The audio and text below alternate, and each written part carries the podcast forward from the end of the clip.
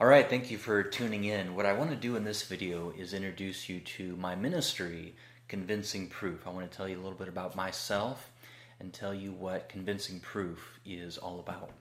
Now, first of all, a little bit about me. So, I went to the University of Nebraska here in Lincoln. I studied finance and actuarial science. And I worked in that field for about 10 years after college here in Lincoln. I worked in the field of actuarial science.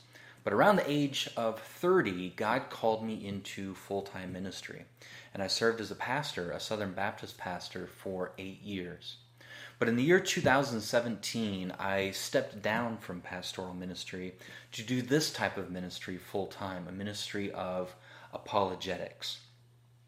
In the year 2020, just a few months ago, I graduated with my PhD in philosophy of religion to help me better do this sort of ministry full time, this ministry of apologetics, which I call the ministry I've started, I call Convincing Proof. Now, in my Convincing Proof ministry, I focus mo- mostly on two things. I focused on writing and speaking.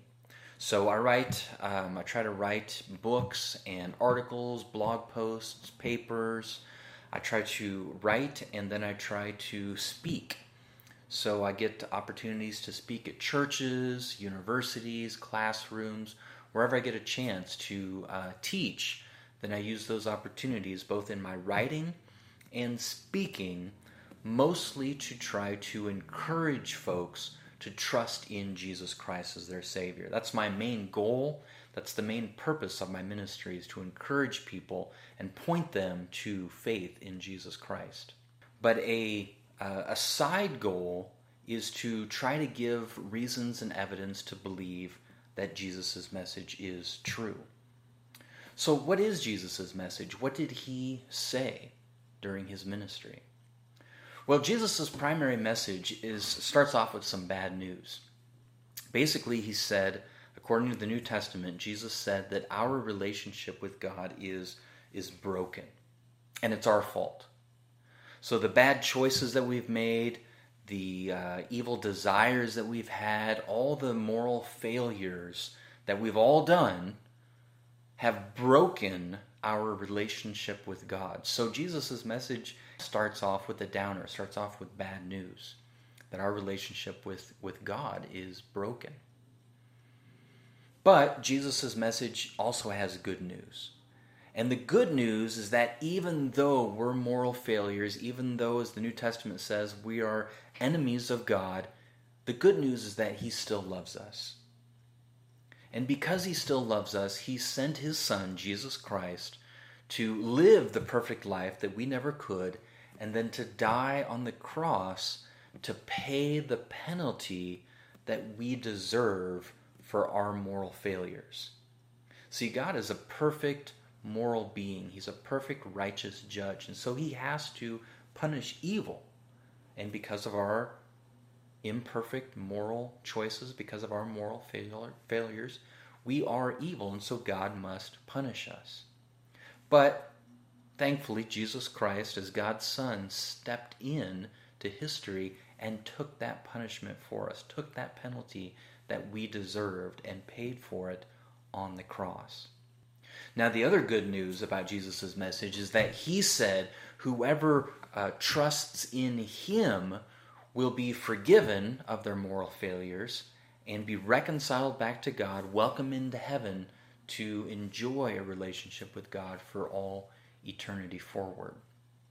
I made this choice to trust in Christ myself when I was about 17 years old.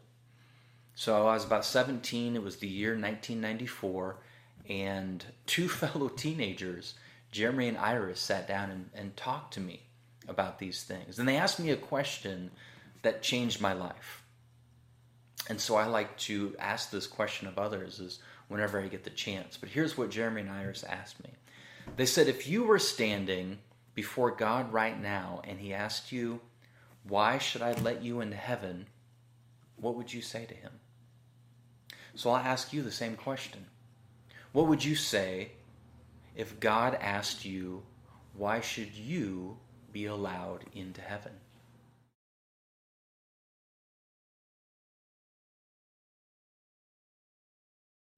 Well, I'll tell you what I said. I, I told Jeremy and Iris that God would probably let me into heaven because I, I was a pretty good guy. I had never robbed a bank. I had never murdered anybody. I had never done any of those big sins. So I was pretty good, and therefore God would let me into heaven. That's what I thought. That's what I told them. But they showed me from the New Testament, from Jesus' uh, own words, that that wasn't good enough. That God's moral standard is perfection that the only way somebody could go to heaven on their own is to be absolutely perfect. That's what Jesus said in the Sermon on the Mount, Matthew 5:48, to be perfect, therefore, as my heavenly Father is perfect. So that's the standard of getting into heaven. And I was a bit frustrated at that. I told them, "Look, nobody's perfect."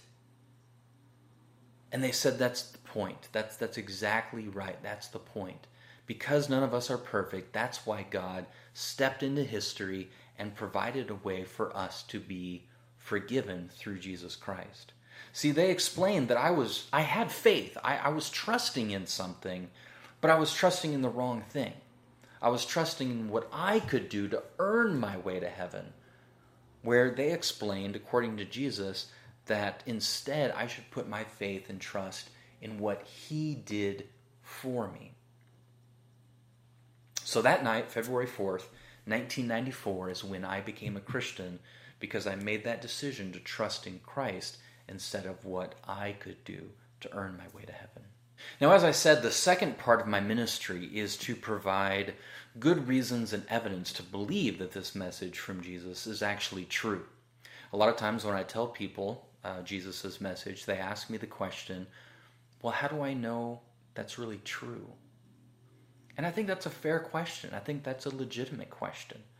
In fact, that, that was a question that I struggled with a lot all throughout my 20s.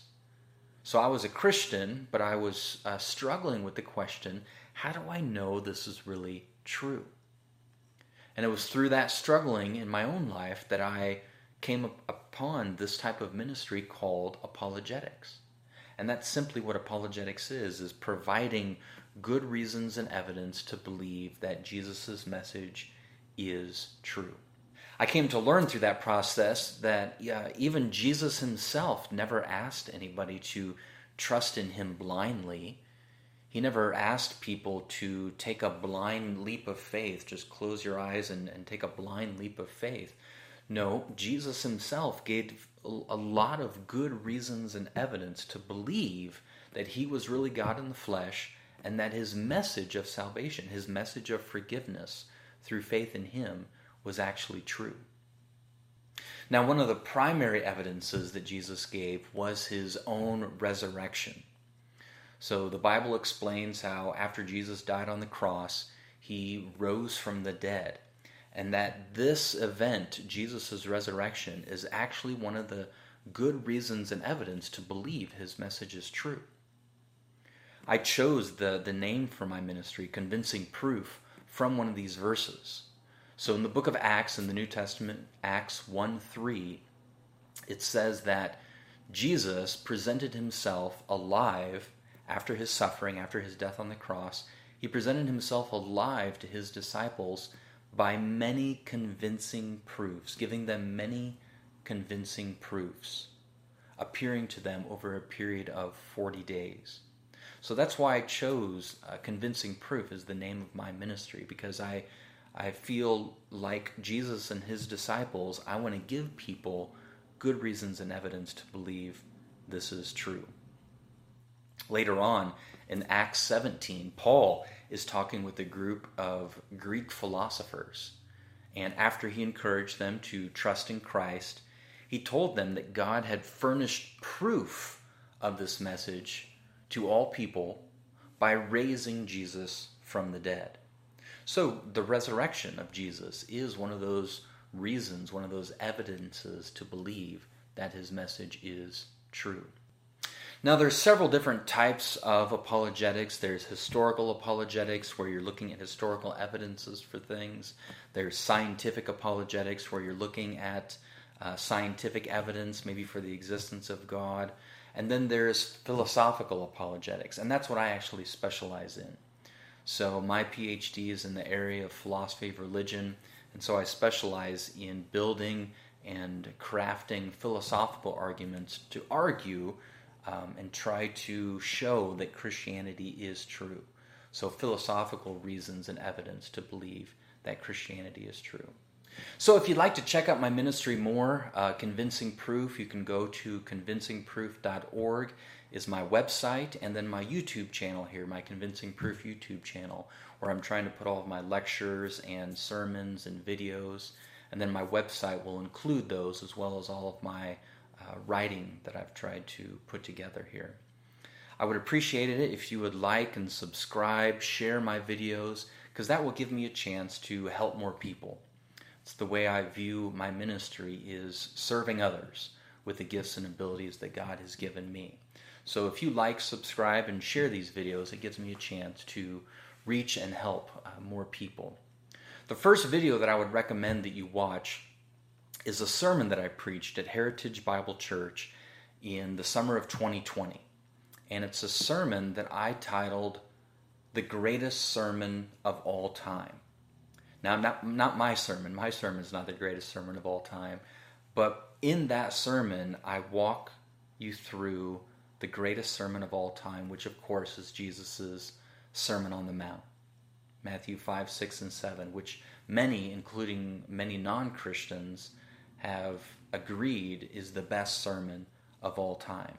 So take a look at that. It's called uh, The Greatest Sermon of All Time. That'd be a great place to start if you want to check out some more of my videos. And then feel free, we're trying to put as many videos out there as possible to share Jesus' message and then to give good reasons and evidence to believe that Jesus' message is in fact true. Thanks so much.